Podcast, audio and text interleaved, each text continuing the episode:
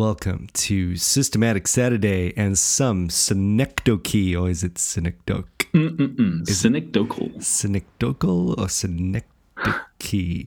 Uh, we need to teach people how to say this word properly, but we will do that after our jingle.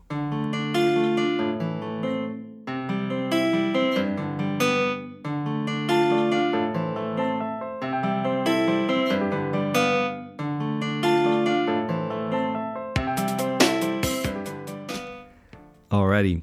Synecdoche or synecdoche, which is it? I thought it was synecdoche because that's the way I read English, but you know, I listened to an American online and Mm-hmm. now I believe it is synecdoche because an American pronounced it as synecdoche. And that means it must be true. And at It the end of the day, we don't want to be no distance education students, people. We don't want to be saying Carl Bosch and the synecdoche.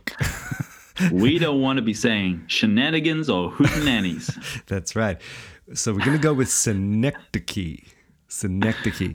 Now, Synec- is that a kind of key that unlocks a great mystery? A oh, synecdoche? definitely. The mystery of baptism. Oh, yeah. Man. Yeah, so um, In all I seriousness, that we've before you get yeah, going, yeah. yeah. I mean, this Okay, is okay. truly awesome. I love this. I think this is great. Um, in fact, you see this concept applied in a few different areas. Uh, Michael Horton goes crazy with it, but I love the and he doesn't. Well, he might even go there with baptism. I forgot, but um, yeah, I love what you're about to say. So let's do this. Switch on, Okay, people, good. if you're listening. Go. so the reason we're bringing this up is I've done a baptismal service recently, and we baptized someone from Gloriavale.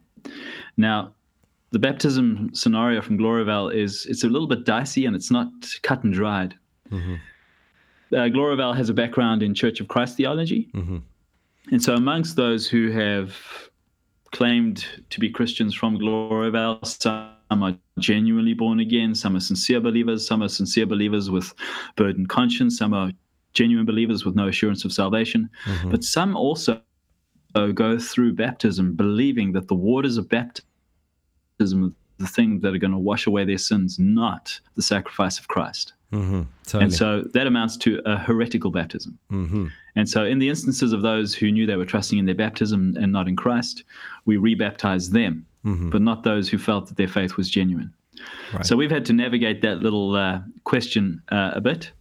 And so, this last weekend, we uh, baptized Paul Harrison, a young man who believed that his baptism saved him. Mm-hmm. And so, I preached on Colossians 2, verse uh, 11 and 12.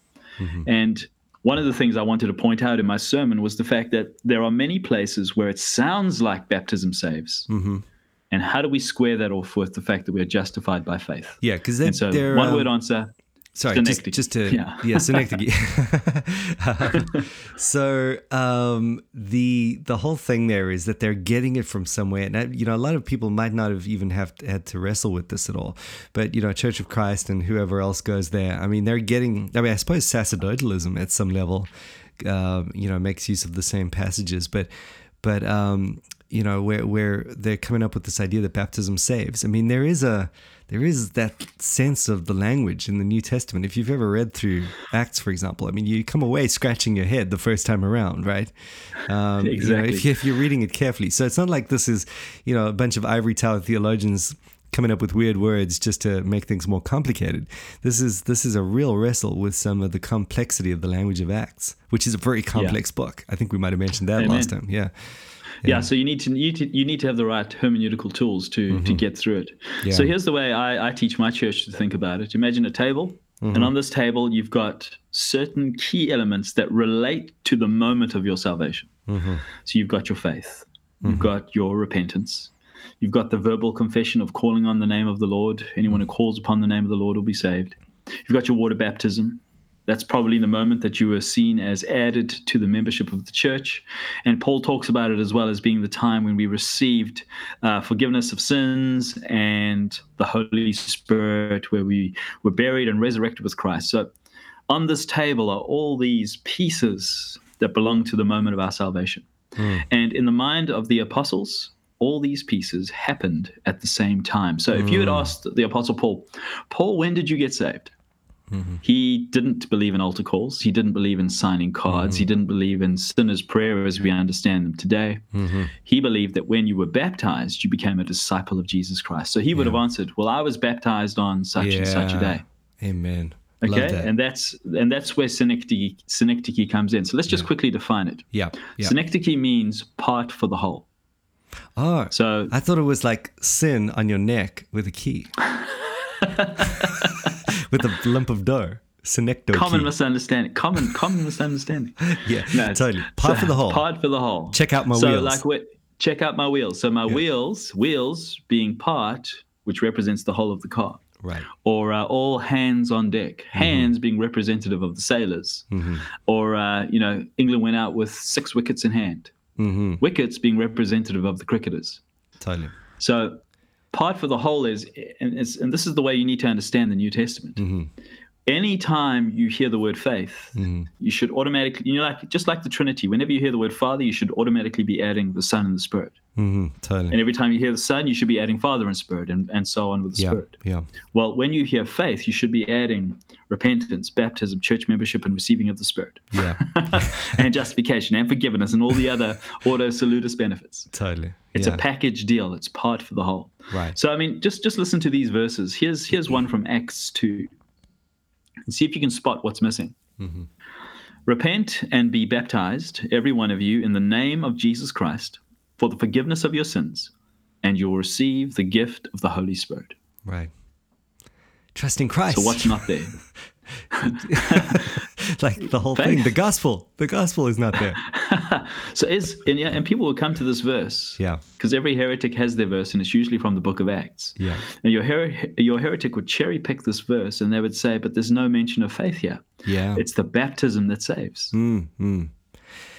Yet Yeah. when we go to the Philippian jailer, you know, it's believe and be baptized. Mm-hmm. Mm-hmm. Totally. Or, but when we go to Paul's story of his conversion in Acts 21, we have Ananias saying to Paul, Rise, be baptized, calling upon the name of the Lord, washing away your sins. Mm, mm, totally. Okay, and it sounds like the washing of the way of the sins comes through the baptism, but in fact, the faith is implied by calling on the name of the yeah. Lord. Yeah. It's kind of theological shorthand almost. Exactly. You know, is a good way to describe Yes, I it. mean, yeah. this it's it's just such a helpful way to understand the Bible because, yeah. I mean, one of the things that I used to do is I, I used to follow Murray. Mm-hmm. You know, I would have to follow Murray. Murray looks at Romans. John Murray looks at Romans chapter 6 and when it says that we are baptized with Christ Mm-hmm. and we are resurrected with Him, he would say, well, that's obviously not referring to water baptism because you know uh, Paul's not a sacerdotalist. It must be spiritual baptism. Mm-hmm.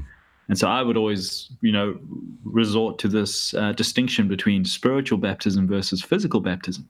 Mm. But other scholars have since pointed out, people like Sinclair Ferguson, Tom Schreiner, Beasley Murray, and others, even John Stott and so on, that every time Paul references baptism, he's probably talking about water baptism. Yeah.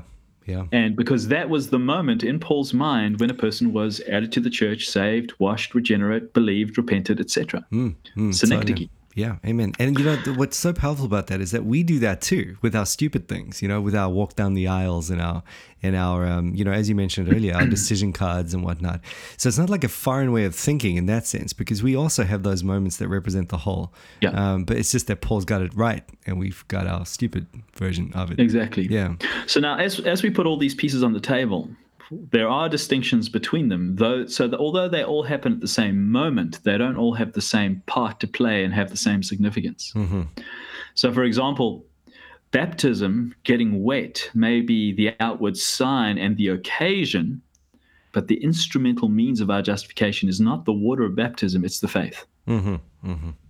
And so we would want to continue to, you know, make those important distinctions. So we're grouping them all together historically and chronologically, but they don't they don't all bear the same theological purpose. Yeah. Yeah. Absolutely. That's great. And so faith is still the instrument of our justification. Mm-hmm. Repentance is still not the instrument of our justification, but it is the accompanying sign of regeneration and the Siamese twin of faith. Right. You know, in Yeah, some and- sense, you're just simply letting, you know, well, I, sp- I think I'm thinking of the Acts narratives, for example. I mean, you- you're just letting doctrine be doctrine and, Yeah. you know, make sure that you're putting correct doctrinal, doctrinal weight, which you're getting from the whole of the New Testament, uh, on its individual parts and then you're just reading it with that in mind. You know, allowing the word not to contradict itself. I mean, that's simply it's really just the analogy of faith in many ways. Yeah. Yeah. And there are there are also a few things we're not putting on the table. We're not putting on the laying on of hands by an apostle. Yeah. Totally. So- yeah. Uh, in South Africa, you remember the New Apostolic Church and the Old Apostolic Church. Mm-hmm. One of the things they believed is that you know, you need uh, salvation comes in two parts: baptism and laying on of hands. Right. because that's what happened in the book of Acts. Like, for example, in Acts 8, we see the Samaritans who uh, Philip goes down, he preaches, he baptizes, and then the apostles come down, lay on hands, and they receive the Holy Spirit like the other disciples did in Acts 2. Mm, totally. Now, some people would say, you see, this is what we should be doing today, and this is how we get saved. yeah. Now, I've just said we don't put everything on the table. And that's because something different is happening at that instance. Right. Um, right. We're saying that um, the day of Pentecost Yeah. Mm-hmm. has a number of extensions, like our, the extensions on our home. When you build a new room onto the home and you plug your electrics into the main, you don't rebuild the mains, you just plug the electrics into the mains. Right. There's only one giving of the Spirit on the day of Pentecost, Mm-hmm. but the Lord made it so that every time the gospel crossed a new racial barrier, Mm-hmm. he gave the same authentic, authenticating signs that he gave in Acts chapter 2. Yeah. Yeah. And so, so those are once off redemptive historical events that we're not adding to our Ordo Salutis. We're not Yeah. confusing Historia with Ordo. And so we're not putting the laying on of hands, which indicated the inclusion of the Samaritans and the people of God, Mm-hmm. on the table. Totally. Yeah. Yeah, I think we mentioned, um, well, I've mentioned even in this episode, but like this is, it's an important thing. Acts is probably, I find, one of the most complicated books in the Bible, you know, because it just depends on your knowledge or your understanding of the way that redemptive history is forming this great big transition and overlap. Um, and it's unique in so many ways. And truly, if there was ever an opportunity to exercise the hermeneutic, you know, don't interpret narrative, uh, or at least didactic by narrative, do it the other way around, then that would be a good opportunity to do it. Um, Acts is extremely complex, so we have to be very, very, very careful. But it, but, but with those things in play, I mean, it's so powerful, and um, it, it becomes one of the most rich books of the Bible. Um, I'm psyching myself up to preach through Acts. Oh my goodness! Wow, Amen, brother. Do it. Do it. totally. Yeah, you've done that, right? Yeah. You've you've preached through yeah, it was one of the first ones I did when I arrived in New Zealand. that's true. Do you I've- want to I've do it again? Acts twice. Yeah, Did you mess so it up? Good. Did you mess it up? Or? No, no, it's good. You nailed it first time. Nailed it. Nailed Wow. it. Exceptional. Very good. Um, no, I only did it in 63 sermons. I might need to redo it properly. Yeah, no, that's that's pathetic. Yeah, I know. What were you thinking? Um, yeah, no, okay, fair enough, fair enough. All right, so sorry, I cut in there. No, no, it's all good. So, synecdoche. That's, that's it's, a, it's, it's one word, but man, it's a world. It's great. It's a that's another T-shirt right there. Synecdoche. Synecdoche. It's a word, but it's a Boom. world. I oh like it. boy, it's coming together, people. Give us some likes if you like the ideas. Um, I got um, hey, special shout out to uh, uh, Kendall. He he sent. Uh, oh man, I got to show you guys. He sent. He made a T-shirt. Um, I don't know if it was at the suggestion that we made a, a while back. You know, because we're coming up to this anniversary, we need to get some gear on. But he made a Yeah. shirt with my picture, my glorious image Oh, uh, on the Handsome. front front of the t-shirt, right? And it's got Yeah. the smoke coming out of my mouth, and it's just like it's like I like I look like a dragon slash mythical creature, and uh, and you know it just says two age sojourner. Now I I personally feel that maybe that's a little too self indulgent, and um, I'm, you know, I, I maybe we need uh need a little bit more comic relief, something I don't know, but we need to find some cool gear. Synecdoche has just made it onto the short list. get get a Synecdoche yeah. Along, along with our Jim Renihan T-shirt. You Oh. are not, brother. You are not reformed. You are not reformed. Yeah. Although, I mean, that's not properly two age sojourner jurisdiction, is it? But we might just steal it anyway. Well- well, what we need to do is get Jim on the show. And Done. then we can do that. Then he's properly within the realm. I like that idea. Yeah. So we're coming on Jim. Jim is our new cash cow. There it is. Cash cow, totally. Yeah. Cash cow Jim. I like it. totally. As if Fred Malone wasn't enough of a hit. Wow. Because I'll just let you know right now, Nick. You uh, the the top ever downloaded um, episode on Two Age Sojourner is the one with Jimmy and Joe, and that's to be expected. You know, they have got Naturally. that pop thing going. But uh, the second, the second most downloaded um, episode is with you and Fred Malone. Everyone was looking for for Fred for Fred's resignation. no, it was it was. I mean, Fred's so gracious, man. Can you It's can you imagine the letdown though when they just heard you go through that interview and no one even touched the subject on the day I that know, he it would resigned? have sounded so surreal. Oh, like no boy. one's no one's naming the elephant in the room. Seriously. Uh, I find that funny.